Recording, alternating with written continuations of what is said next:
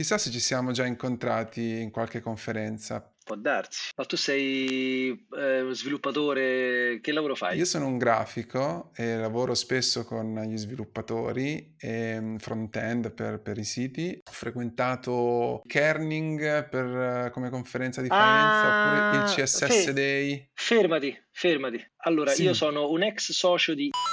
Poi conosco Alessandra, poi Agata, Enrico.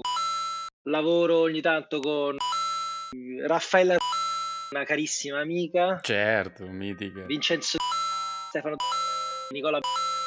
Vabbè, allora siamo tutti una grande famiglia, ma questa non è una novità. Ah, e poi sono stato anch'io docente dello IAD. Come eravamo prima della prima volta? E chi se lo ricorda? Prima di assaggiare il ramen, prima del primo bacio, prima del primo ollie sullo skate, prima della prima scalata, prima di assuefarci a quell'overdosi di dopamina che ti sale quando ti appassioni. Ogni prima volta andrebbe assaporata consapevolmente. Ma chi lo sa fare? Dovremmo imparare a imparare gustandoci sempre quello stato di grazia. Quella fatica carica di desiderio di quando eravamo vergini. Siamo Emanuele Centola. e Alessandro Pirani e questo è Vergini. Il podcast che tenta di fermare l'attimo in cui stiamo per imparare. Le domande sbagliate alle persone giuste da parte di due vergini su come tutti prima o poi smettiamo di esserlo.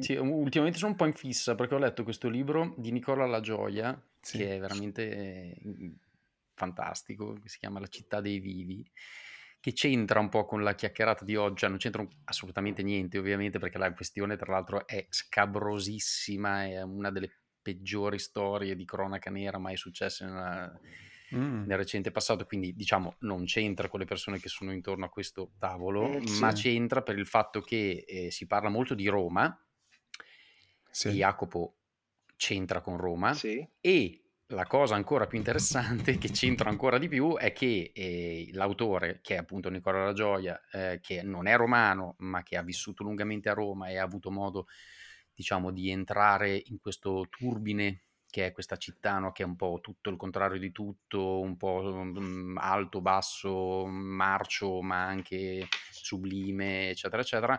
A un certo punto decide di andarsene e andare dove? Ovviamente a Bari. Torino, nel senso Ah, che, nel senso, no, no, lui è barese originario, Sì. ma dopo se ne va a Torino perché diventa il direttore del, del Salone del Libro. Ah, giusto, sì. E quindi c'è un po' questa, mh, eh, diciamo, transumanza che lui racconta di, per se stesso da, dalla città, da una città che è quella lì, insomma, a, a un'altra che per certi versi è un po' il suo, la sua nemesi, il suo Mm, mm, contrario, mm, mm, mm. eh, per certi versi, cioè Torino, quindi un contesto evidentemente quasi imparagonabile, e, e Jacopo, che è qui con noi oggi, ha fatto un po' la stessa, lo stesso percorso, dico bene?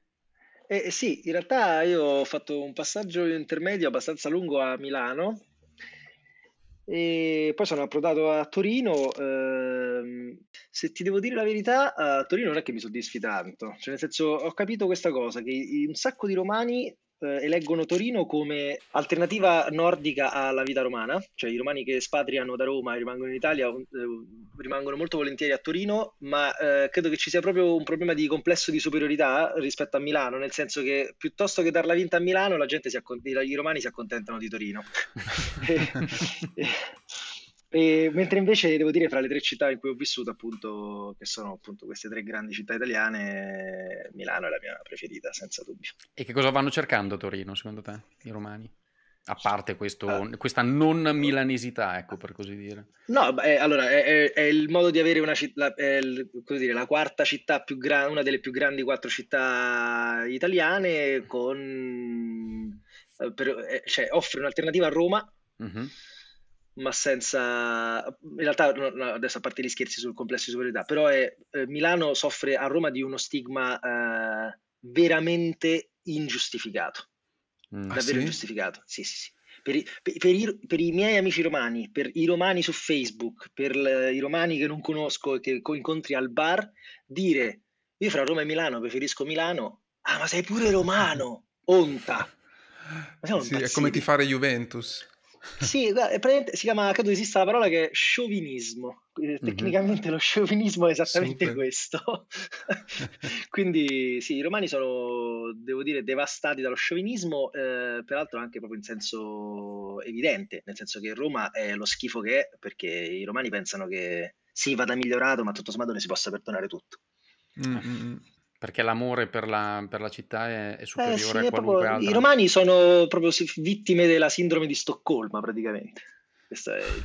Cioè amano ciò che nel, nel loro caso è la, la ragione della loro, eh, della Ma loro assolutamente sì, morte, ma come, diciamo. come fai a vivere in una città che ti costringe a riflettere alla logistica come se fosse ogni giorno il D-Day per andare a fare, cioè per, per ambire a fare, che ne so, l'aperitivo da una parte e la cena da un'altra, capisci? Questa cosa fantascientifica. A Roma se fai l'aperitivo a, a Sa- San Lorenzo, la macchina la fai brillare e quindi poi non vai a cena da, da qualcun altro, non è che parcheggi, capito? Quindi... Sì, sì, sì.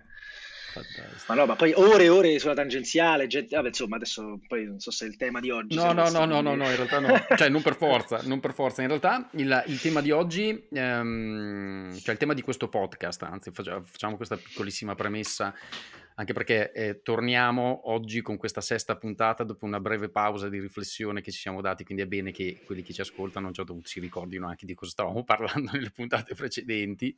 Yes. Il, il tema di questo podcast in realtà ha molto a che fare col te- con la questione dell'apprendimento, no? cioè con l'idea che ehm, nel momento in cui iniziamo a fare una certa cosa, quello sforzo che mettiamo nell'apprendere qualsiasi cosa, adesso dovremmo fare degli esempi, ma non c'è bisogno, anche perché con te gli esempi si sprecherebbero.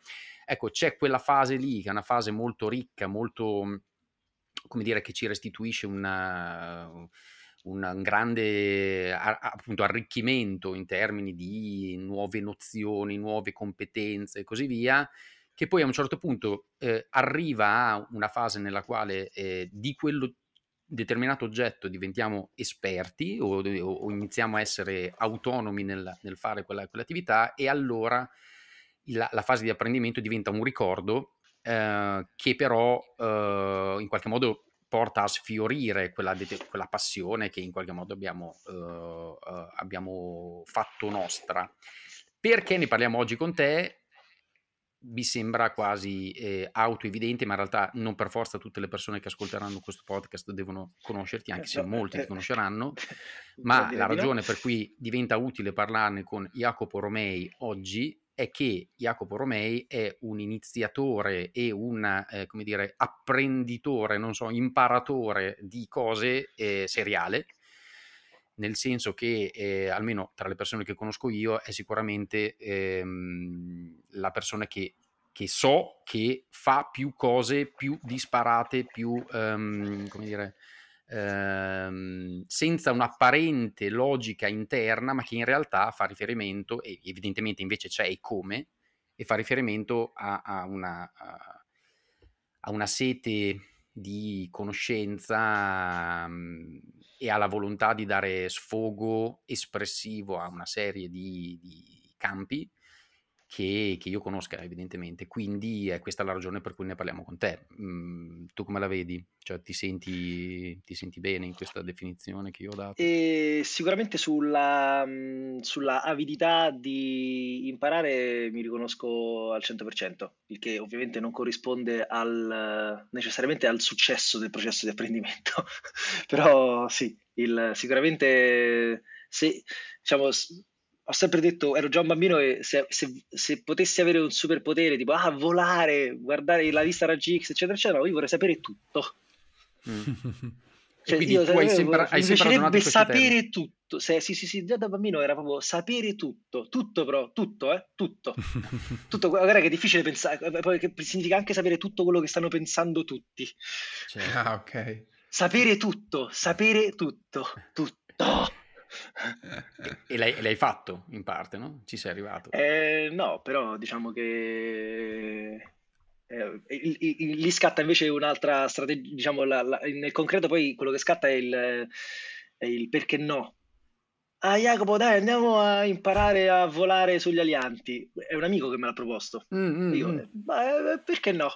Poi lo fai. Ma infatti io Poi ricordo quel periodo, in quel periodo tu eri a Milano e a un certo punto evidentemente Sì. qualcuno ti propose di fare questa, questa cosa. E, Sì, mh, sì. Ricordo sempre, scusa, adesso io oh, ovviamente parlo un po' eh, avendo delle nozioni preesistenti su di te.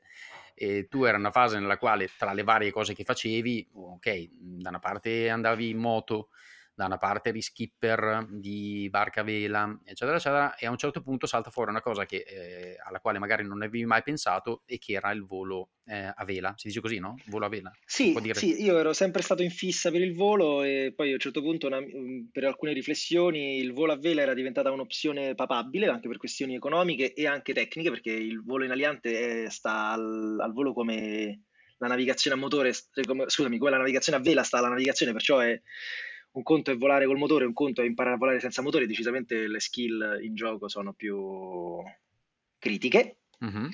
E quindi quando poi un amico mi ha detto dai andiamo a fare una prova, andiamo a fare una prova, siamo andati a fare una prova, abbiamo fatto questo volo con l'istruttore, siamo scesi dall'aereo e ci siamo iscritti alla scuola volo. Fantastico. Così. E Poi in realtà scusa, lui io... ha mollato ma- dopo, lui, cioè lui ha mollato dopo tre lezioni, solo che io a quel punto io eh, poi eh, una volta che ho iniziato, cioè se ho questa no, non smetto.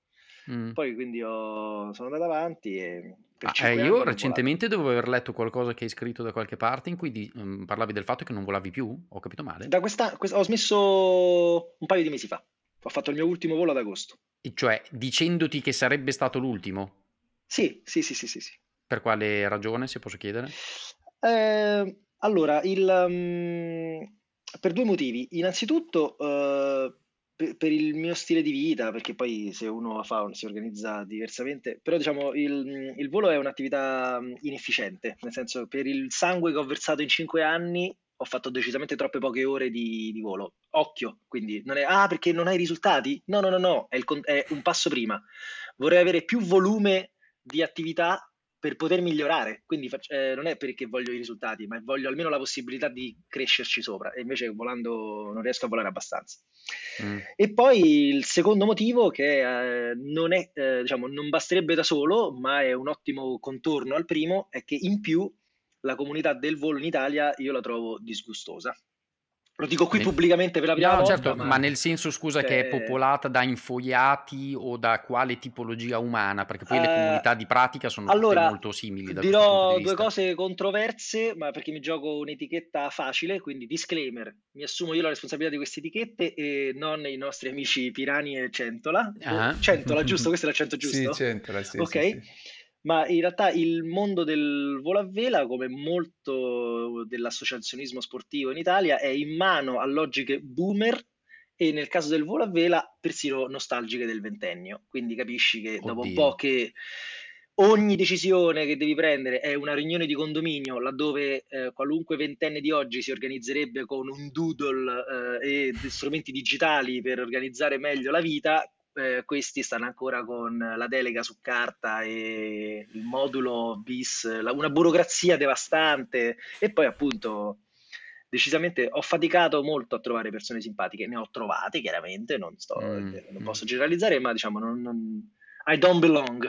Eh, sto- belong. me- me- Mm, mm, metto in mm. discussione solo me stesso, nel senso è inutile dire che mi piace air metal se non mi piace air metal, capito? Questo è il punto. è- scusa, è interessante questa cosa perché vuol dire che a un certo punto tu deliberatamente decidi Sì. che una cosa che hai fatto tua non la fai più, punto. Cioè, Sì, chi- perché l'escalation of commitment è il nemico del, dell'apprendimento della cosa successiva. Cioè, il punto è proprio questo. Bisogna, Mm. allora, proprio entrando nel merito del- dell'apprendimento, un- c'è un trade-off, un compromesso fondamentale fra eh, l'incostanza, che decisamente non è una virtù, e l'escalation of commitment, che uso, perché non so come si traduca in italiano, il- il- la degenerazione dell'impegno. Mm, sì. La Eh, crescita dello sbattimento. sì. Anche. Eh, per cui sostanzialmente, eh, per esempio, ci fu eh, l'ultimo capo che ho avuto quando ho fatto l'ultimo lavoro da dipendente, mi disse a un certo punto che ero incostante. Io dopo poche settimane ho dato le dimissioni, eh, probabilmente confermando questa sua idea di me, ma eh, e io non ho dato le dimissioni perché mi fossi offeso, però ho, ho riflettuto a lungo su come lui avesse potuto pensare questa cosa, considerato che a- all'epoca io in quell'epoca lì avevo, per esempio, che ne so, un gruppo a cappella, eh, cioè che suona, cantiamo senza strumenti, voi neri per caso, Sì. che suoniamo senza strumenti, con cui avevamo fatto, abbiamo pubblicato tre dischi, all'epoca erano già 11 anni che questo gruppo era in, in- in- in attività e poi Sì. il gruppo è durato altri 6 anni per un totale di 17 anni di attività. Ora, non mi sembra esattamente l'espressione di un, di un soggetto Di un'incostanza. Così Certo. come appunto ho volato, io ho dedicato tantissimo tempo al volo eh, in questi cinque anni, per cinque anni, e, insomma, insomma, ci sono una serie di cose per cui il punto è questo, che viviamo in una società in cui smettere è comunque colpevolizzato. Mm. Per cui invece di capire che smettere una cosa libera risorse mentali, economiche, eh, logistiche e di focus per fare altro, noi abbiamo questa etica, soffriamo di questa etica per cui, eh, ma se molli hai perso. Assolutamente, è assolutamente così. Assolutamente. Ma le- cioè, io rispondo con le- levate proprio, cioè nel senso il, il tempo è il mio, cioè, nel senso io avrei potuto, ovviamente il conflitto esiste quando decidi di smettere di volare o per esempio a luglio del 2000, questa è stata un'estate decisiva perché a luglio del 2020 il gruppo a Cappella dopo 17 anni di attività più o meno intensa a, a fasi eh, ha deciso di interrompere l'attività del tutto. Sì. Mhm. Sono entrambe decisioni sofferte perché chiedi- ti chiedi sempre sì, ma magari poi cambia, no? C'è sempre questo il... E quindi bisogna capire un po' come difendersi scusa, dall'escalation of No, commitment. no, eh, no, è bellissima questa cosa del, del dire che non, non riusciamo a smettere, eh, che in effetti fa riferimento a un'idea anche di responsabilità, no? Cioè la serie, assumiti le tue responsabilità, hai fatto un investimento, in questo caso hai fatto un investimento che è stato di denaro, di tempo e così via, sulla questione per esempio del volo, non puoi permetterti di eh, mollare. E, e a tal Eh, proposito, sì. scusa, mi viene in mente, no, perché lo stavo leggendo proprio l'altro giorno, un passaggio del tuo libro in cui dici tipo sposare il nostro partner dopo dieci anni di fidanzamento e delusi dalla sua trasformazione in coniuge, ottenere con il divorzio la restituzione della libertà ma anche della gioventù investita male. Mi ha colpito molto questi- questo passaggio no? dove dici se, se sarebbe bello eh, come dire, fare delle cose con, con questa sorta di clausola di soddisfatti o rimborsati, ta- tale per cui a un certo punto riesci a superare l'idea di aver buttato il tuo tempo in qualche modo. In realtà non è mai così perché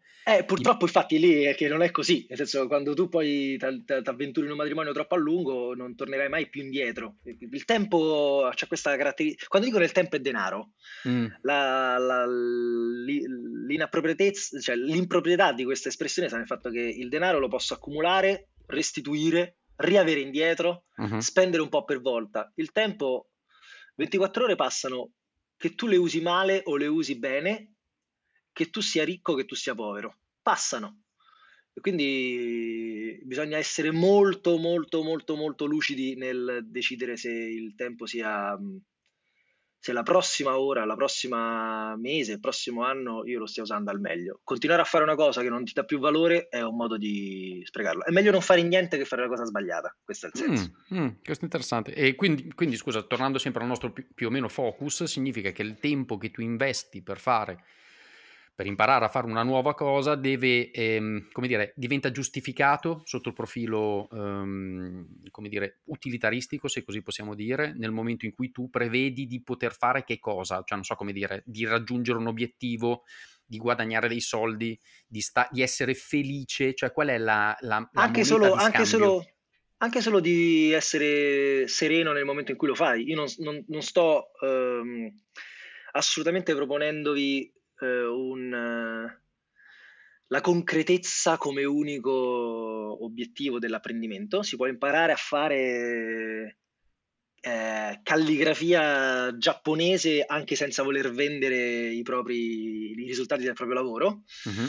Eh, si può fare qualcosa semplicemente perché è bello farla mentre la fai. Certo. Ehm, il, il punto è eh, che almeno che adesso o dopo o nel futuro ci procuri del valore, ci sia del valore in quello che si faccia. Che poi voglio dire, eh, questo scatta il più grosso grazie al cazzo Jacopo, eppure un sacco di, di gente la vedo e io stesso abbiamo tutti la tendenza a eh, fatto- perché ci hanno insegnato che fatto 30 fai 31, no? Cioè il punto è Fatto, ah, fatto, pensala, ah, sto facendo una cosa sbagliata, vabbè dai, fatto 30, fai 31, ma non è vero. Fatto 30, se io scopro che quei 30 sono stati un investimento sbagliato, è insensato fare anche il trentunesimo slot di investimento, il trentunesimo bit di eh, gettone di investimento.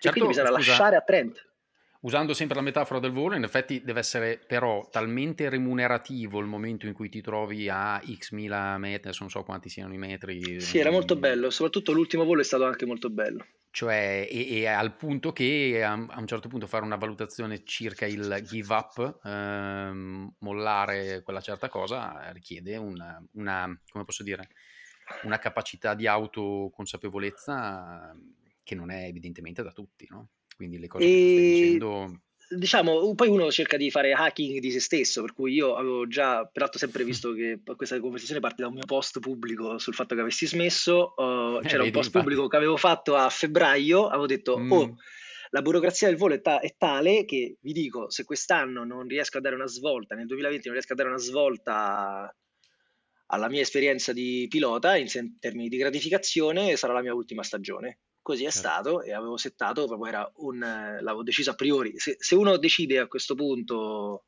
cioè qual è la tecnica? È che uno decide qual è il, per evitare l'escalation of commitment. Decidi fino a quando investire, come le aste, no? Mm-hmm. Alle aste uno deve andare che ha già chiaro qual è il valore dell'oggetto che sta, per cui sta competendo. Se uno sì. si fa incastrare nella, nella, nella logica di rialzi, finisce per non fare un affare perché pagherà di più una cosa che vale di meno. Mm-hmm. È la stessa cosa. Eh, quanto investo su questo processo di apprendimento? Due mesi. Tra due mesi, check. O smetto o continuo.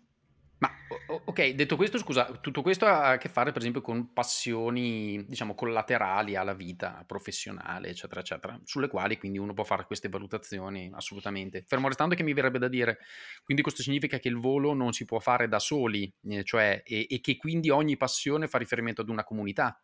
Quasi tutte, mi viene da dire. Quasi tu... tutte. Quasi tutte, sì, sì, sì. sì. Cioè tu in, in solitario, in, in, solo... No, si, può, si potrebbe con... Uh, ci sono alianti che hanno dei motori ausiliari per decollare, poi lo spegni, lo ri- si ritrae e tu continui. Mm. Però hai bisogno... L'aeroporto, comunque... Cioè, Ehm, non ho un reddito sufficiente, ecco, diciamo. Sì, sì, sì, sì no, servirebbe di aggiungere un paio di zeri, ecco. No, certo, però eh, infatti volevo poi dire, ok, questo fa riferimento alle, alle passioni extra professionali, lavorative e così via, ma questi ragionamenti rapportati alla vita del, lavorativa, non solo tua, ma in generale, volendo astrarlo un po' questo principio. Cioè, Decisamente. Cosa vedi, cosa vedi Beh, intorno vole... a te? Io, io perlomeno vedo un sacco di gente che invece si trova nella situazione che tu stai descrivendo, cioè eh, totalmente bloccata eh, in un percorso che si suppone vada sempre avanti in un, diciamo, una traiettoria di carriera, diciamo così, dalla quale poi Magari... diventa anche difficile dire eh, no, ok, cambio, cambio tutto, mollo tutto, cioè, in qualunque cosa questo significhi, apro un bar, apro un, un ciringhito sulla spiaggia di Copacabana, cioè queste cose sono più, eh, diciamo, mitologiche che reali, non lo so. Guarda, proprio invece di fare eh, esempi incrementali, la butto subito sul, sul, nocciolo ed è il lavoro. Io vedo un sacco di gente che non si licenzia da lavori da cui farebbe bene licenziarsi perché, eh, ma, eh, ma poi. Cioè, no, ne, non parlo nemmeno del ah, non si sa, eh, non so cosa farei altrimenti. Parlo del eh, eh, vabbè, ma dai, aspettiamo un altro anno e vediamo come va. Mm. Nel frattempo passano i decenni, ma anche eh, molto prima all'università io, cioè, tutti noi abbiamo n mila amici che hanno concluso un percorso universitario solo per concluderlo e sapevano che non avrebbero lavorato in quel dominio e sapevano che non si stavano godendo nemmeno il percorso. Ce l'avete voi un amico così? Almeno ma, uno? Ma, diciamo la maggioranza. Sì, Appunto. Eh, eh, queste sono tutte persone che hanno preso il tempo migliore della propria vita, quello che va dai 20 ai 25 anni, e l'hanno usato male, per sempre ansia, ansissima. Aiuto. In effetti quella roba lì non torna più indietro, non c'è niente da fare. Per esempio, lo dico perché vorrei, non vorrei razzolare diversamente da come sto predicando, eh, io, eh, io, sono un ingegnere alla, alla, al giro, diciamo, come si dice, al, per la laurea specialistica, Mhm. nonostante la mia media fosse salita tantissimo rispetto al, alla laurea di- dei primi tre anni, eh, io avevo una media altissima in specializzazione. A un certo punto, fatti tutti gli esami che mi interessava fare, ho mollato perché non ritenevo il resto del percorso professionalizzante per quello che pensavo avrei voluto fare nella vita. Mm. E Ok. quindi so- ho lasciato l'università, ma non perché ero, appunto, è evidente che se tu hai una media del 30 improvvisa, io ho, ho finito la prima, cioè, avevo la media del 24 i primi tre anni, non ero esattamente un secchione. Poi Mm. improvvisamente alla specialistica, media del 30, bra, ne ho fatta un po' più della metà e poi basta, ho mollato. Dice, ma come? Eh, ma sì, un il numero, allora, il voto di laurea nel mio curriculum, nella mia carriera, non me l'ha mai chiesto nessuno. Avessi speso altri, avessi speso due anni dentro a quell'università, sarebbero stati due anni senza nessun valore. Valore end-to-end, intendo. Mi spiego? Avrei imparato cose, certo, ma nel frattempo lavorare prima, ho fatto l'imprenditore, ne ho imparate altre che peraltro sono state lezioni molto più dure. Ecco, Mm. quindi Ecco, que- questa capacità va sicuramente imparata, però, eh. Fammi dire, nel senso che... eh, andrebbe anche insegnata. Insegnata, sì, esatto. eh, esatto. Andrebbe anche questo- insegnata ed è... Scusami, vai, vai. No, no, volevo solo dire che, per esempio, nel mio caso, ma anche Emanuele, noi entrambi abbiamo figli, tu no, ma noi in questo momento abbiamo figli e tutte le volte io mi pongo il problema di come far sì che quello che però nel mio caso devo dire non è capitato, che io abbia avuto la sensazione di aver buttato via tempo, eccetera, eccetera.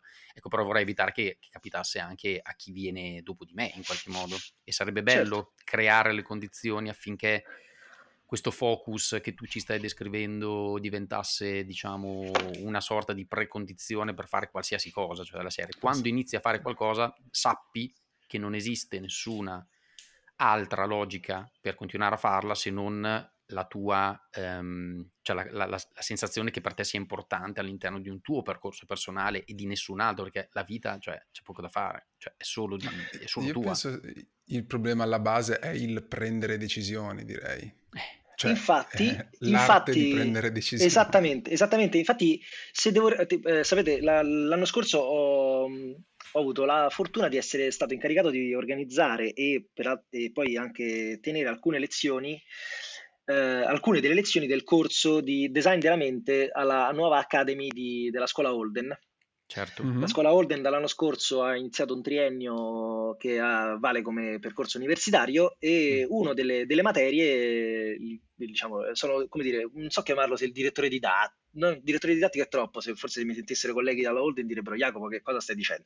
Come, Mm. sostanzialmente ho scelto parte dei docenti, che peraltro voi conoscete perché uno è Raffaele Boiano, Mhm, certo. e, ehm, e il, il tema di questa materia, design della mente, è sostanzialmente la presa di decisioni. E. Mm. una lezione, mezza lezione, una lezione intera è dedicata all'escalation of commitment e altri bias cognitivi, altre distorsioni cognitive che alterano la nostra percezione della realtà e il modo con cui prendiamo decisioni in maniera di cui noi stessi siamo inconsapevoli e da cui nessuno di noi è immune, nemmeno il sottoscritto, chiaramente. E insegnarlo a studenti del primo anno di università tra i 19, 20, 21 anni è stato molto bello perché diciamo, la speranza è quella di avere un impatto. Facciamo così, gliel'ho anche detto, fatto- eh, la mia speranza era quella di renderli incompatibili con il mondo del lavoro as we know it. Grande. Scusa, che quali sono? Allora, facciamo una carrellata dei principali bias cognitivi che ci impediscono di prendere le scelte, eccetera, eccetera. Il primo dei quali naturalmente si chiama paura, o dico male, non lo so. Eh, sono, tu- sono tutte, diciamo, paura è, diciamo, è una forma diciamo, aggregata, diciamo, Sì, chiaro, chiaro. diciamo, siamo per esempio sicuramente avversi alle perdite, cioè per noi, per l'essere umano, eh, è interessantissimo soprattutto leggere gli esperimenti con cui questa cosa è stata quantificata, ma è pazzesco come per l'essere umano sia eh, gra- in valore assoluto l- il danno subito dalla perdita di 5 euro sia superiore dal vantaggio perce- del, pa- del vantaggio percepito nel guadagnarli 5 euro. Cioè, se noi Mm, diciamo mm, mm, mm. praticamente perdere 5 euro eh, ti fa male 10, guadagnare Mm, mm, 5 mm. euro ti fa bene 6. Siamo Sì. proprio eh, siamo asimmetrici, percepiamo le perdite in maniera più grave delle- dei nostri guadagni e questo ci fa di fatto essere conservativi, ci fa essere attaccati allo status quo. Forse è una roba da Homo sapiens proprio, Eh. cioè una roba Ass- quasi a- innata. assolutamente sì. Eh, adesso se mi, se mi avventuro e voi mi interrompete se Vai, vai, avventurati troppo, eh. pure. Però il Vai. punto è, eh, in un mondo in cui ehm, c'è eh, basato sulla scarsità, per cui se io eh, uccido quel cervo e me lo mangio, non te lo mangi tu, ma soprattutto se te lo mangi tu poi non me lo mangio io perché siamo avversari, Mhm. evidentemente eh, strategie di questo tipo pagano, ok? Esattamente come, vabbè, sto facendo una metafora velica che però sarebbe incomprensibile più. Bene, quindi Mm. sostanzialmente in un mondo di scarsità, questo è proprio il modo principale con cui ragionare. Nel- nel- nella, as- nella sprezza della savana, noi dobbiamo assolutamente ragionare in questi termini. Rimane il fatto Accumulare, che accumulare, scusa. Non perdere, Non- ancora non meglio, perdere. proprio non Mm, ok. perdere, Non non- perdere, prima- sì, pri- ok. primum non perdere e secondo accumulare. La- il, il- il punto è che in una società in cui poi questi meccanismi saltano, noi conserviamo questi retaggi a, cosiddetti a somma zero, per cui se vinci tu, perdo io. Mhm. Mentre buona parte del terziario, il cosiddetto terziario, proprio parlo di roba da gergo da sindacati, e, eh, e poi il cosiddetto quaternario, che è quello in cui lavoriamo noi, cioè il Mhm. digitale avanzato, eh, sono scenari, sono mercati che non sono più a somma zero. Cioè la pubblicità antipirateria che nei cinema anni fa diceva ah, ruberesti mai una borsa in un Esatto. negozio? Ma il Mm. problema è che se io ti rubo una borsa, tu non ce l'hai più. Se io mi copiavo un MP3, l'altra persona ce l'aveva ancora. Quindi Chiaro. la metafora dell'oggetto rubato non funzionava più e così un sacco di logiche a somma zero persistono nel nostro, nel- nella nostra mentalità e non sono più, più vere. L'open source è penso- stato il primo grosso, cioè nella mia vita il primo, il primo grosso attacco a questa, a questo concetto. Mm, Ah, ma mm, sei matto, fai vedere tutto a tutti? Raga, fatto sta che dagli anni 90 in poi il 90% del software che infrastrutturale che ci permette anche questa, questa puntata di, eh, la puntata di questo podcast è open source. Quindi grazie mille a chi ha rotto logiche di eh, somma zero sulla proprietà del software. Certo, quindi la logica della perdita in questo momento non, eh, non è più, non sarebbe più giustificata dalle condizioni Non sempre, non in tutto eccetera, eccetera, ma continua a persistere però all'interno del nostro cervello, della, nostra, Sì, della sì, parte sì, rettile siamo... del nostro cervello. eh, ma sì, sì, perché cioè, ragazzi, noi cambiamo a livello biologico. Ah, la gente si è... L'essere umano si sta evolvendo. Nel giro di 150 anni non succede niente dal punto di vista evolutivo. Niente. Mhm. Nel giro neanche di millenni. Cioè, noi siamo gli stessi del, del- del Neolitico e ragioniamo in questi termini qua. Siamo scimmie. Cioè, incredibile. Quando facciamo dei giochi in aula, anche con gli studenti della scuola Holden, per fa- far emergere questi bias cognitivi, dal, eh, non descriverli, farglieli esperire e poi Certo. farglieli vedere. Guarda, hai fatto questa cosa, avresti potuto fare quest'altra. È pazzesco, è pazzesco perché sono, peraltro sono esperimenti dal vivo che hanno un'affidabilità pazzesca. Quello che, che mi stu- che stupisce me in quanto docente tutte le volte è come io possa contare sul fatto che offrendo lo stesso problema a gruppi diversi di persone, la risposta possa essere sempre così affidabile e sbagliata. ok? Mm. Ed è sempre perché è sempre un po' troppo prudenziale o canonica Ma come sì, risposta credo, possiamo farlo, ne facciamo una adesso di gioco? Ci vogliono pochi minuti, Vai, tipo, vai, la faccio proviamo. con voi. Allora, per esempio, immaginate Linda, è una mm, giovane donna di 30 anni che all'università, molto intelligente, eh, che ha, mm, a 30, eh, diciamo, all'università ha- è stata particolarmente impegnata in collettivi eh, per il sociale, per, eh, ha manifestato sempre in favore dei più deboli e eh, ha fatto parte anche di alcune associazioni ambientaliste. Sì. Ok? Vai. Perfetto. Sì. Oggi che ha 30 anni, è più probabile, voglio la risposta che la prima risposta che vi viene in mente, è più probabile che sia una cassiera in un supermercato o che sia una cassiera in un supermercato attivo membro di un collettivo femminista? La seconda. Sì, la seconda. Eh, Diciamo, questa è la risposta sbagliata. Come può... Allora, vi faccio la domanda in altri termini. È più probabile essere romani o essere romani e biondi? Ehm, ehm, romani, Essere evidentemente. romani, sì. Bene, quindi è più probabile che sia una cassiera che include anche il fatto che lei sia femminista eventualmente o, che è, più, o, o è più probabile che sia cassiera e femminista. Ah, ok, Ah, no, sì, certo, sì, è sì, più è probabile meno la prima, restrittiva certo. come caratteristica. Ma avete, sì. eh, come- si chiama availability bias, eh, praticamente siccome avevate disponibili dei dati su questa persona, Sì, ci hai un po' condotto per mano con queste ma certo, forze. ma il- eh. eh, eh, però è incredibile come poi invece, vi dicendovi, è più probabile essere, cioè è più probabile che un evento, Certo. eh, un evento da solo è più probabile di, un di due eventi congiunti, no? Siamo d'accordo? Mhm. Questo in generale. Certo. A prescindere peraltro dalle misure, no? Perché qui qualcuno poi ogni tanto risponde, eh vabbè, ma dipende dalla probabilità. No, no, no, no, no, no, no. no. Essere A è più probabile che essere A e B allo stesso tempo. certo. Certo. Lo trovo sempre questa cosa nei filtri degli e-commerce che navigo. Esatto. Cioè, quando cerco scarpe, poi cerco scarpe blu numero 45, eh, ecco, si riduce di molto la probabilità e quindi Esattamente. i risultati. No, quindi questa, no, ma quando parlavi anche per esempio del, del superamento del- della somma zero, probabilmente ti riferisci anche al fatto che, ne- almeno nel mio lavoro di grafico, ma comunque in questo quaternario antropocene e di noi operatori del- e venditori del nostro ingegno, intelletto digitale, eh, andrebbe spiegato al nostro committente che vinciamo insieme, giusto? Forse quando, perché io ho visto un tuo talk al, ad una conferenza, uno degli ultimi che hai pubblicato. Al ricordo, Kandinsky su- di Berlino. Esatto, dove Sì. quindi ti ho sentito parlare inglese, infatti adesso sentirti parlare italiano mi sembri quasi un'altra persona, lì era un talk in inglese, però parlavi appunto della, eh, dello spostamento del focus in una negoziazione dalla appunto da- dalla somma zero a probabilmente all'idea di valore trasmesso e quindi dall'idea che vinciamo tutti eh, se eh, lavoriamo bene insieme. Io poi ho semplificato molto perché No, no, no, ci sta ascoltando anche mia mamma e volevo No, no, no, anche è proprio, guarda, allora, una cosa fant- eh, che io proprio promuovo tantissimo è l'anti-intellettualismo. Una cosa si, si può spiegare tra due spiegazioni, una semplice e una complicata, a parità di valore genera- eh, erogato, è meglio quella semplice, ok? Da, da Quindi- questo punto di vista il tuo libro, ti voglio dire, te l'ho già detto, l'ho già scritto, eccetera, eccetera, ma da questo punto di vista è fantastico perché è veramente comprensibile a chiunque, di una chiarezza Mi- espositiva mi fa piacere che tu- incredibile, secondo me. Mi fa No, ma te lo dico, ma mica perché sei tu, cioè ci te lo dico perché è così, è veramente così. Comunque, Quindi- rispetto al, al collaborare a vincere insieme, cioè proprio anche lì, proprio eh, sempre a proposito di bias, eh, così è proprio un fil rouge perfetto. eh, pensate al problema, che ne so, c'è un problema, una, una parabola del mondo della negoziazione classica. Ci sono due bambini che trovano un- una cassetta di arance nel bosco e Sì. devono decidere di co- come dividersela.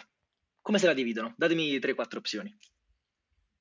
Mm, Mm. metà e metà? Metà e metà come? Un pezzo, un pezzo, oppure dividendo a metà tutte le arance? Queste sono già due opzioni, no? Possiamo dividere a metà Ah, tutte le esatto. arance, fare metà e metà, Io possiamo... Io Oppure si può fare, si può, sì. si può pesarla, si possono Il 6 numero kg, totale. 3 kg e 3 Mm. kg, oppure si può Giusto, cominciare sì. a essere un po' più, eh, come dire, tipo, ah, ma chi è che ha più bisogno di vitamine? Ne diamo di più al, Ah, a chi ne ha più esatto. bisogno, eccetera, eccetera. Chi ha il reddito più Nessuno, basso? nessuno, adesso qui stiamo facendo di fretta, ma quando il problema lo strutturo con tutti i crismi per poter informarsi meglio sul problema, nessuno fa la domanda tipo, ok, ma questi due bambini che cosa ci devono fare con queste arance? Perché si scopre che uno dei due vuole fare le spremute e l'altro vuole fare le bucce d'arancia candite. Mhm. E quindi, Ah. Ah, e quindi potrebbero dividersi i pezzi. e quindi eh, il non- 100% del bottino è efficace al 100% per ciascuno dei due. Uno spreme le arance e dà le bucce all'altro. Mhm. Ah, giusto. Questa somma zero è incredibile come nessuno provi a sovvertirla nelle opzioni generate. Mai, Mm, mai. mm, Questa è mm, una di quelle cost- eh, appunto, quei risultati costanti di cui vi parlavo prima. Ora, nel mondo del lavoro, eh, del- del- del- soprattutto nel digitale, ma non solo, diciamo, di, di quelli- tutte le persone che lavorano su prodotti dell'intelletto non seriali, ok? I pezzi unici. Sì. Capire l'esigenza, capire vuoi fare il succo d'arancia o vuoi fare la buccia d'arancia, è fondamentale per essere sicuri di erogare a questo punto il massimo valore possibile verso il bisogno della controparte, Sì. facendo tutte quelle concessioni che per noi sono gratis. Tutte- concedere la buccia una volta che ho, fatto la, ho spremuto l'arancia, se mi interessa il succo, è una concessione Certo. gratuita. Quindi non è di fatto una concessione e quindi posso dare, perché non dare a- alla controparte tutto quello che le si può dare senza soffrire, senza pagare lo scotto? Certo. Perché la costruzione del valore ehm, richiede una definizione condivisa di che cosa è effettivamente quel valore. Quindi che quando ci si siede intorno a un tavolo, esatto, spesso esatto. non è così. Non eh è no. così. Eh no, tipicamente le persone, faccio, faccio, riferimento al mio passato da sviluppatore web, eh, ah, eh, Iago, io voglio un sito web. Sì. E lì quasi tutti noi, anch'io per decenni, ho, ok, ti faccio il sito web, che cosa vuoi? Lì invece il professionista serio fa, fermati. Che cosa, quale, quale problema stai risolvendo? Perché se emerge che basta una, una newsletter su MailChimp, facciamo solo una newsletter su MailChimp. E il sito certo. web non è la soluzione giusta. Cioè, dovremmo avere sì, più sì, amore sì. per il problema senza però affezionarci al problema. Non so se riesco a risolvere questa idiosincrasia fra amare un problema senza affezionarci, amare qualcosa senza affezionarci, sì. sì però, fa sempre riferimento dovremmo... alla perdita di qui sopra, peraltro. Sì, esatto, cioè la esatto, capacità esatto, di perdere, di abbandonare. Esattamente, cioè devo amare il problema, pronto ad abbandonarlo perché l'ho risolto, a elaborare il lutto, mm-hmm. e poi però senza nessun amore invece per delle soluzioni. Non dobbiamo amare la soluzione, non dobbiamo pensare, ah sì sì, qui ci vuole sicuramente questo è un, un lavoro che mh, faccio tutti i giorni anche con i team con cui lavoro. Beh, ah, no, ma qui no, sicuramente aspetta, bisogna fare questo. Ami le soluzioni perché sei attaccato a quella cosa che hai imparato e della quale sei diventato esperto, diciamo di dominio o meno, e, e puoi usare quella, un po' come quando attingi, diciamo, a un Esatto. cesto di cose che sai fare, tipicamente nella logica garbage can, tu, tu butti dentro una mano, tiri su quello che hai e provi a ricicciarlo, come direste forse voi a Roma, no? Perché di base è questo, cioè, Esatto. non, è Cioè, che, non è che fai una cosa che non sai fare, fai quello che sai fare. Tipicamente, guarda, eh, è un problema che con le maestranze, tra virgolette, anche sui settori meno quaternari, diciamo più primari, più secondari, eh, sono molto forti perché tipicamente tu chiami un, eh, che ne so, un, un artigiano a casa tua, gli chiedi di fare una certa attività, lui la, ti risolverà il tuo problema attingendo a quella quota, a quella, diciamo, quel toolbox che è nella sua disponibilità, non, certamente non a quel toolbox che non è nella sua disponibilità, quindi c'è proprio questo, questo bias e questo, questa restrizione molto forte rispetto al, alla totalità delle cose che noi sappiamo fare, quindi purtroppo a volte Esatto. banalmente ci accontentiamo, cioè facciamo quello Allora- che sappiamo fare e non quello che non sappiamo fare. Esatto, voi due sicuramente conoscete il business model canvas, lo spieghiamo Eh, per gli ascoltatori che non dovessero conoscerlo, è uno schema sì. in nove blocchi per descrivere dei business mod- dei modelli di business, quindi come un'azienda crei valore per qualcuno mentre nel frattempo eh, si mantiene sostenibile.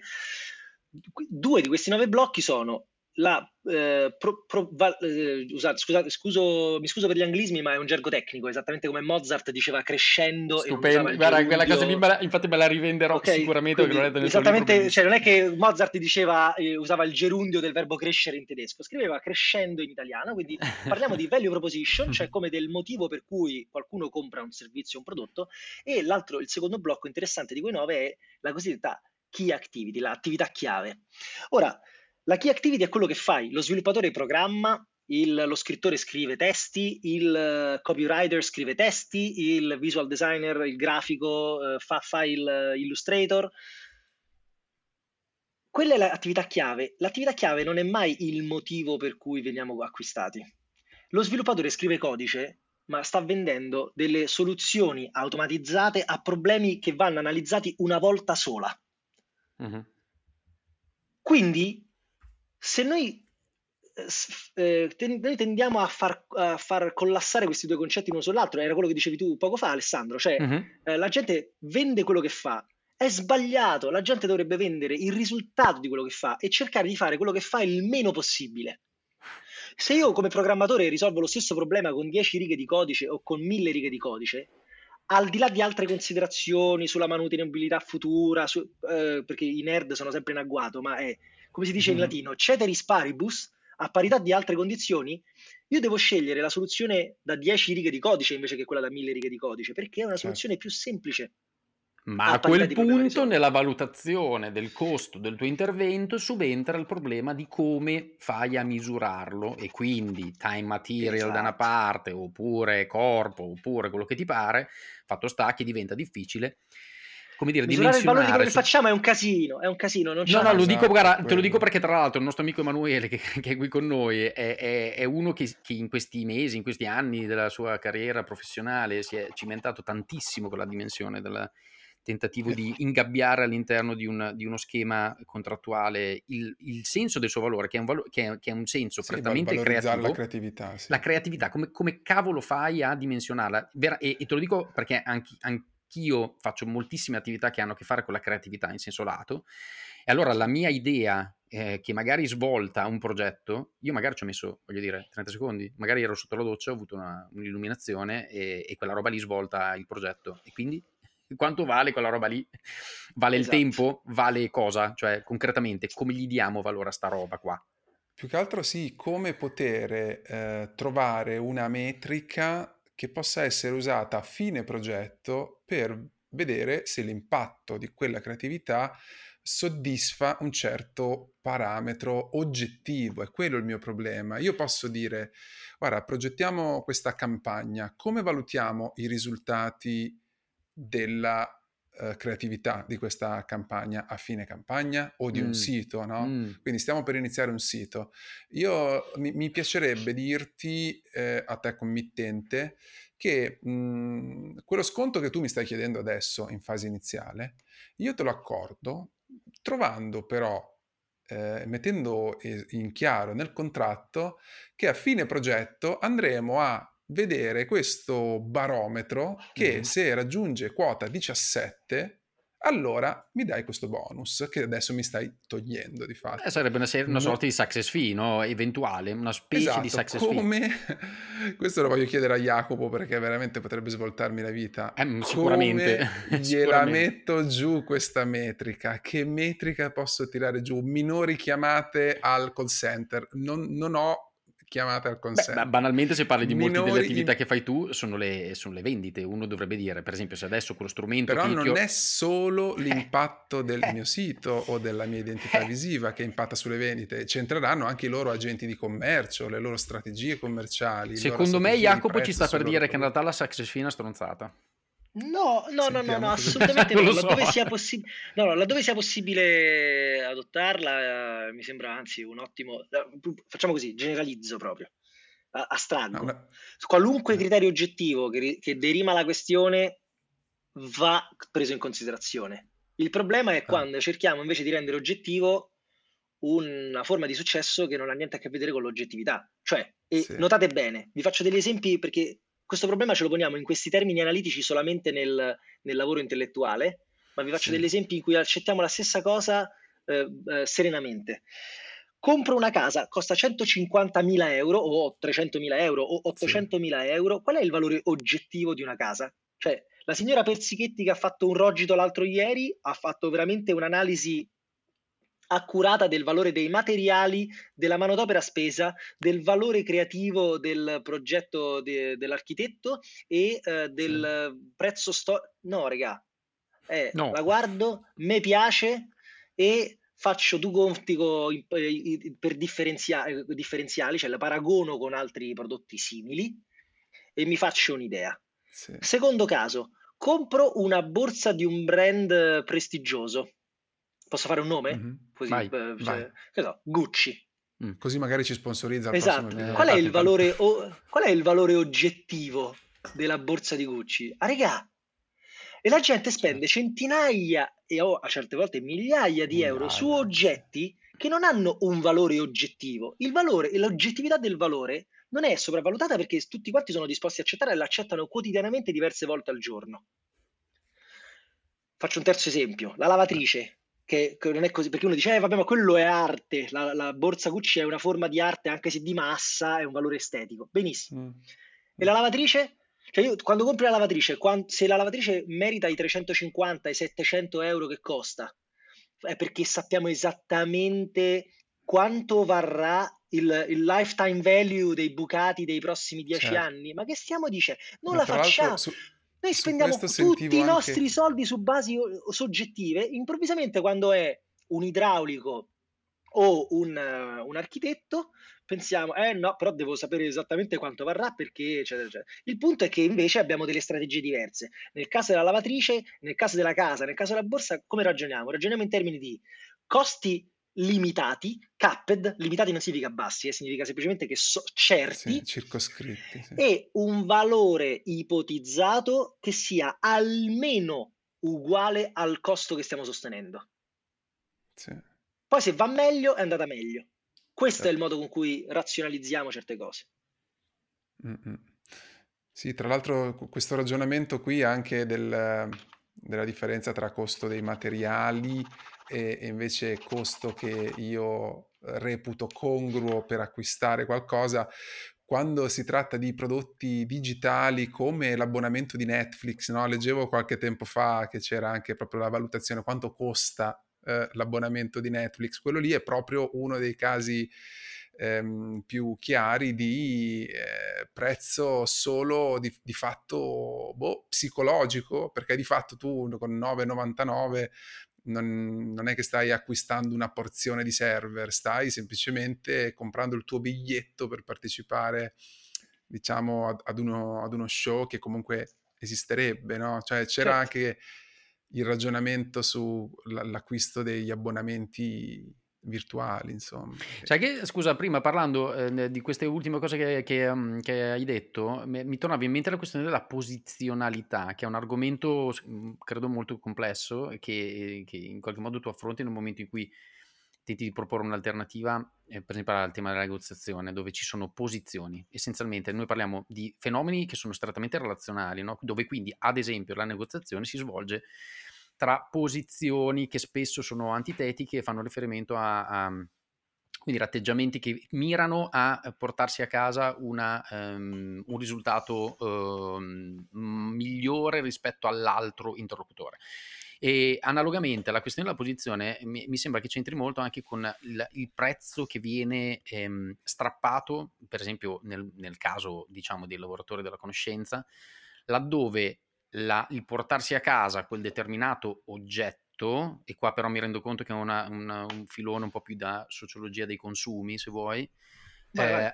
consente al, al, al, al compratore, all'acquirente, di raggiungere una determinata posizione, in questo caso posizione sociale. Eh, la, gli, gli, economisti anni 70 particolare facevano riferimento proprio a questa, idea, no? La, i beni posizionali, cioè della serie io domani chiamo Jacopo Romeo, li chiamavano esattamente così, ma eh, questa è la definizione economica, i beni posizionali. Io domani eh, devo fare un workshop, ma è molto semplice questa cosa in realtà, io devo fare un workshop, chiamo Jacopo Romei, eh, questa roba qua ovviamente mi mette nelle condizioni di ehm, come dire, di raggiungere un, determin- determin- un, determinato posizionamento all'interno. Parli dello della... status, no? Cioè parli status, di, di, posizione, di consumo sì, ostentativo, no? Così ostentativo, esatto, cioè quindi è un, altro, è un altro modo di intendere la questione della posizione, e, però sempre fa riferimento alla stessa idea, cioè del, del posto in cui stiamo, diciamo, cioè in un caso eh, tentando di portarci a casa le nostre robe, nell'altro caso eh, potendoci permettere di andare da McKinsey e, farci, e farci fare una, un'indagine che fatta fare a eh, CIO Gruppo costerebbe 5.000 euro, nel loro caso te ne chiedono 500.000 e tante saluti. Mm-hmm. E quindi non c'è nessun valore intrinseco in tutto ciò, non so come dire.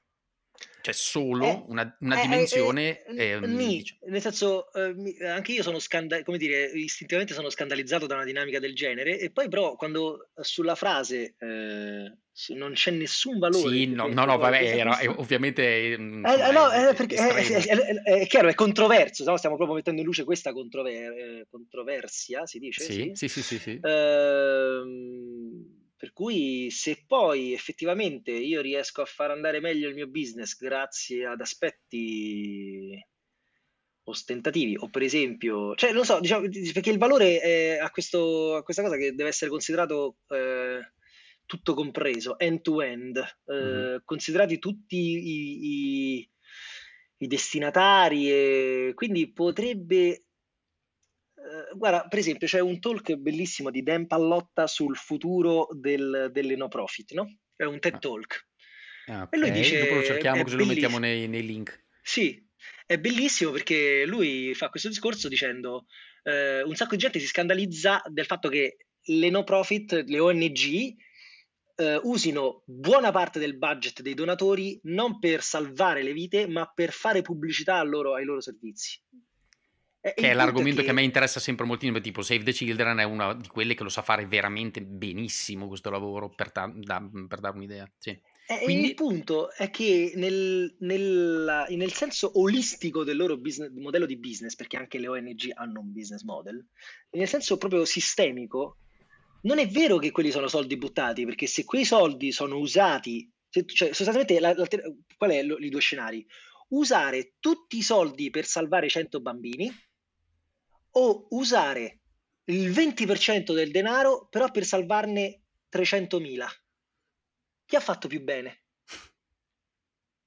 Mm. È sempre lì, siamo avversi alle perdite, quindi uno dice no, non usare l'80% del budget dei donatori per fare marketing, mm. usali per salvare le vite. Ma il punto è che se invece noi usiamo quel marketing per, non per allargare la fetta di torta dedicata alle vite direttamente, ma per allargare tutta la torta, alla fine salviamo più bambini. Certo. E questa cosa è devastante e quindi per questo dico quando il valore del, del, del, diciamo dei beni, del, diciamo del, consumo ostentativo, dei beni posizionali, uh, non è detto che sia così effimero come il primo layer, il primo strato, il primo livello uh, ci suggerisce. È, complicato, è, sì, è, complicato, è, è estremamente complicato perché guarda, ti vorrei fare un esempio che c'entra molto con quello che stiamo facendo esattamente adesso. Eh, facciamo un esempio, adesso io eh, dico, chiamiamo Jacopo Romei che, che, spacca, ma spacca di per sé, diciamo, no? E, e, e, la conversazione che abbiamo appena avuto lo dimostrerà ampiamente. Però potrei anche dire, ma sì dai, chiamiamo Jacopo Romei che spacca, in più è molto conosciuto e quindi darà una grande traction al nostro podcast, ad esempio. No? Quindi analogamente alla cosa che stai dicendo tu, è come se ci fossero da una parte la componente di investimento sovradimensionato eh, che viene giustificato dalla, da, da, da, una capacità di, di ampliare la, lo spettro della propria attività e così via, dall'altra parte invece il, il, valore intrinseco. In taluni casi queste due cose corrispondono, ma è molto, molto, molto raro.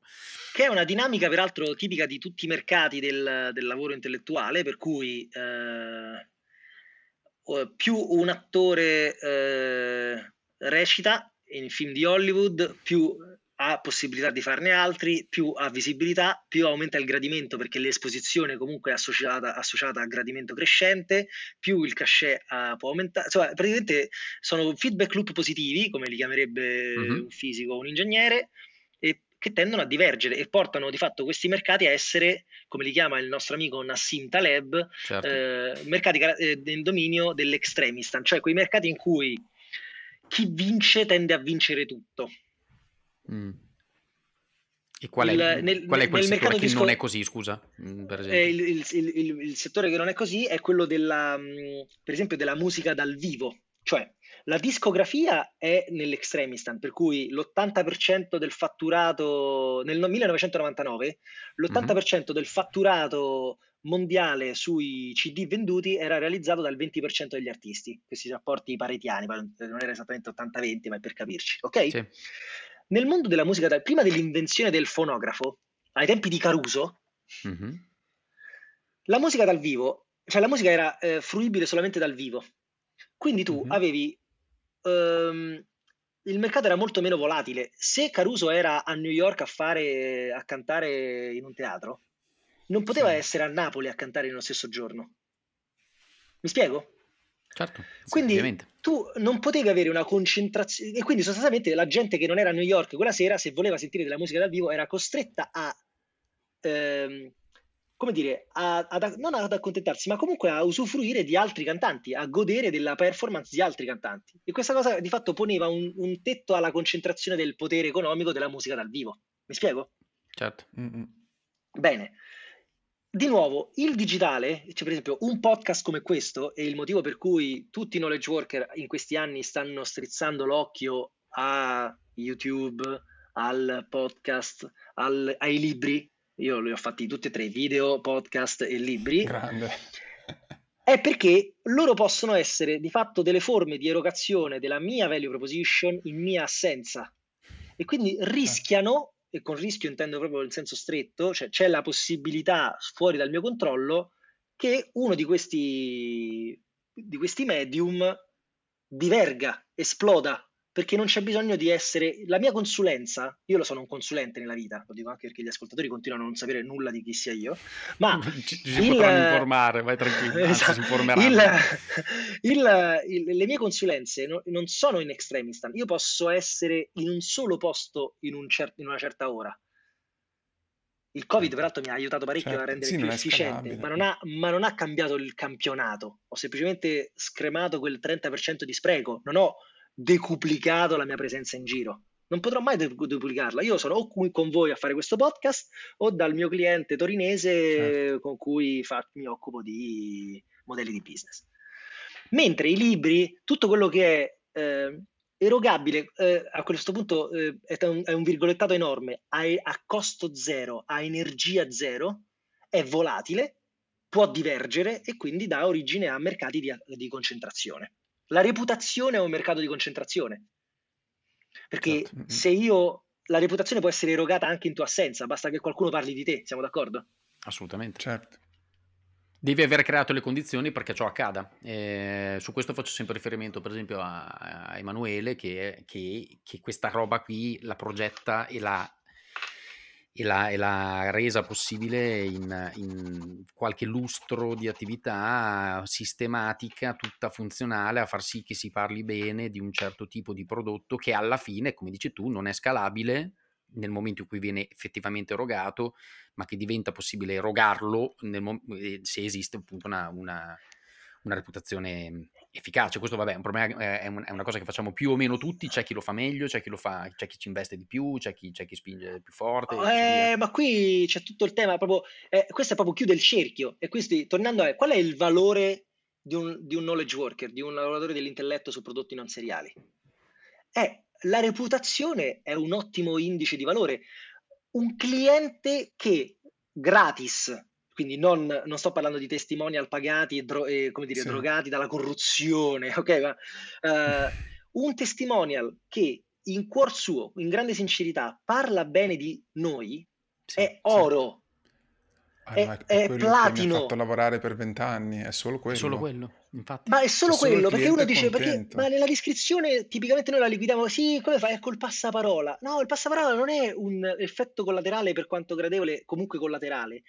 Il passaparola, il passaparola deve sistematizzato, no, ma poi deve essere affrontato con, in maniera mh, sistematizzata, cioè sì, noi dobbiamo mm. facilitare, creare le condizioni e assicurarci che persone dicano i soldi spesi su Emanuele Centola, Alessandro Pirani, Jacopo Romei sono valsi quello che ho avuto in cambio. Sì. E quella è una misura di valore soggettiva, ma di terze parti, e quindi valevole per dare un valore, per misurare in maniera eh, appunto oggettiva, tanto non sarebbe possibile, esattamente come siamo tutti d'accordo che una borsa esatto. Gucci valga di più della borsa de, del nego- de, della bancarella del mercato. È esattamente sì. lo stesso meccanismo. Solo che sì, molti, sì, lo, lo, lo, cioè, molti professionisti si affidano alla fortuna di aver avuto dei commenti positivi invece di sistematizzare la pratica di indurre commenti positivi sinceri, dove sto dicendo occhio, la sincerità è fondamentale. Non, voglio, non sto dicendo fai in modo che la gente dica di te perché gli hai, gli hai mandato il testo. No, io parlo no, proprio no, di gente certo. che a tua insaputa parli bene di te.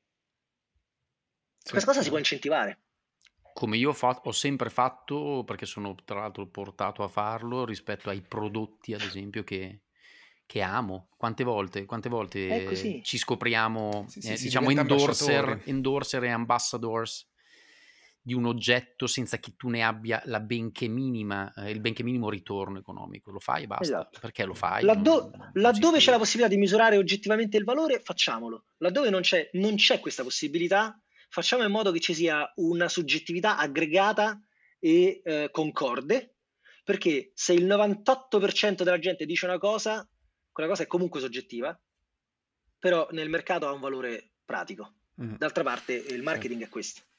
Oh, io sì, ti ringrazio, cioè, non, non, so bene come ringraziarti, devo dire, e a, a proposito sempre no, di valore, di cose, anche perché mh, in questo caso noi abbiamo usato un'ora del tuo tempo Quindi per me è stato un piacere andare... però. oh, beh, ti ringrazio, ma se dovessimo andare a dimensionare il, il, il, valo- il, valore di quello che oggi abbiamo prodotto grazie a te, eccetera, eccetera, credo che ci avventureremmo in una difficilissima dipenderà, dipenderà solo dagli ascoltatori. Se l'ascoltatore riterrà di valore quello che abbiamo detto, sarà di valore per quella persona, altrimenti no. E dobbiamo sperare che siano tante le persone. Io però vorrei fare un test. Facciamo un test. Uh, almeno un diciamo test. che le persone che sono arrivate fin qui devono, cioè devono, io a loro suggerirei caldissimamente, ma veramente questo l'ho detto anche a Emanuele, ancora prima di chiederti di partecipare al podcast, di comprarsi Extreme Contracts perché è una lettura che definirei sostanzialmente obbligatoria, mandatoria. Quindi, come, eh... come, dicono a Roma e non a Torino, magari ci cascano. ce, lo, ce, lo, dirai tu. Se a un certo punto, fra diciamo una settimana, inizi a vedere che il counter di Amazon sta esplodendo, mm, ovviamente non solo grazie ai nostri numeri, che in questo momento non sono ancora nell'ordine delle decine di migliaia, diciamo, di ascoltatori a questo punto sapremo di aver fatto qualcosa di, che, ha, che, ha, un'utilità per, per, l'umanità. Perché, ripeto... Allora facciamo così. Facciamo così. Vai. Preparo, allora, su Amazon non posso farlo per le copie cartacee, ma per le copie digitali che trovate sull'Impub posso fare un coupon che in, eh, sarà Vergini, Do, grande, quindi le persone bravissimo. possono mettere Vergini come coupon e eh, si beccano un 20% di sconto sulle edizioni PDF, oh. Kindle e iPub. E così li, almeno quelli digitali li possiamo tracciare e poi vi fantastico, fantastico, non vedo l'ora, non vedo l'ora. Bellissimo. Oh, eh... Grazie Jacopo. Grazie a voi. Grazie, Grazie a voi. infinite. Siamo Emanuele Centola e Alessandro Pirani e questo è Vergini, il podcast che tenta di fermare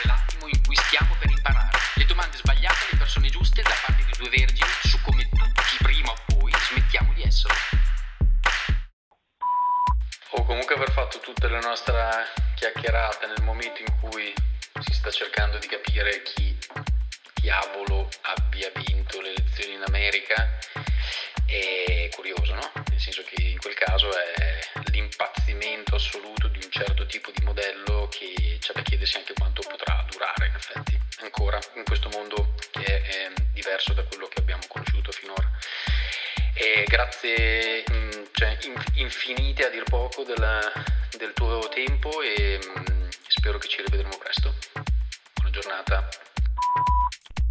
Sì, allo stesso tempo quando diciamo io ricordo sempre, mi piace ricordare in questi momenti che comunque eh, in passato ci sono state cinque anni di guerra mondiale con sganci di bombe atomiche su città importanti di nazioni in guerra e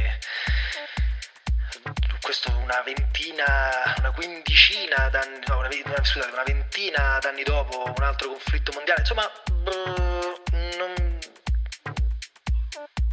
se devo pensare che oggi me- le cose stanno peggiorando tantissimo, preferisco allora pensare che le cose sono sempre andate piuttosto male.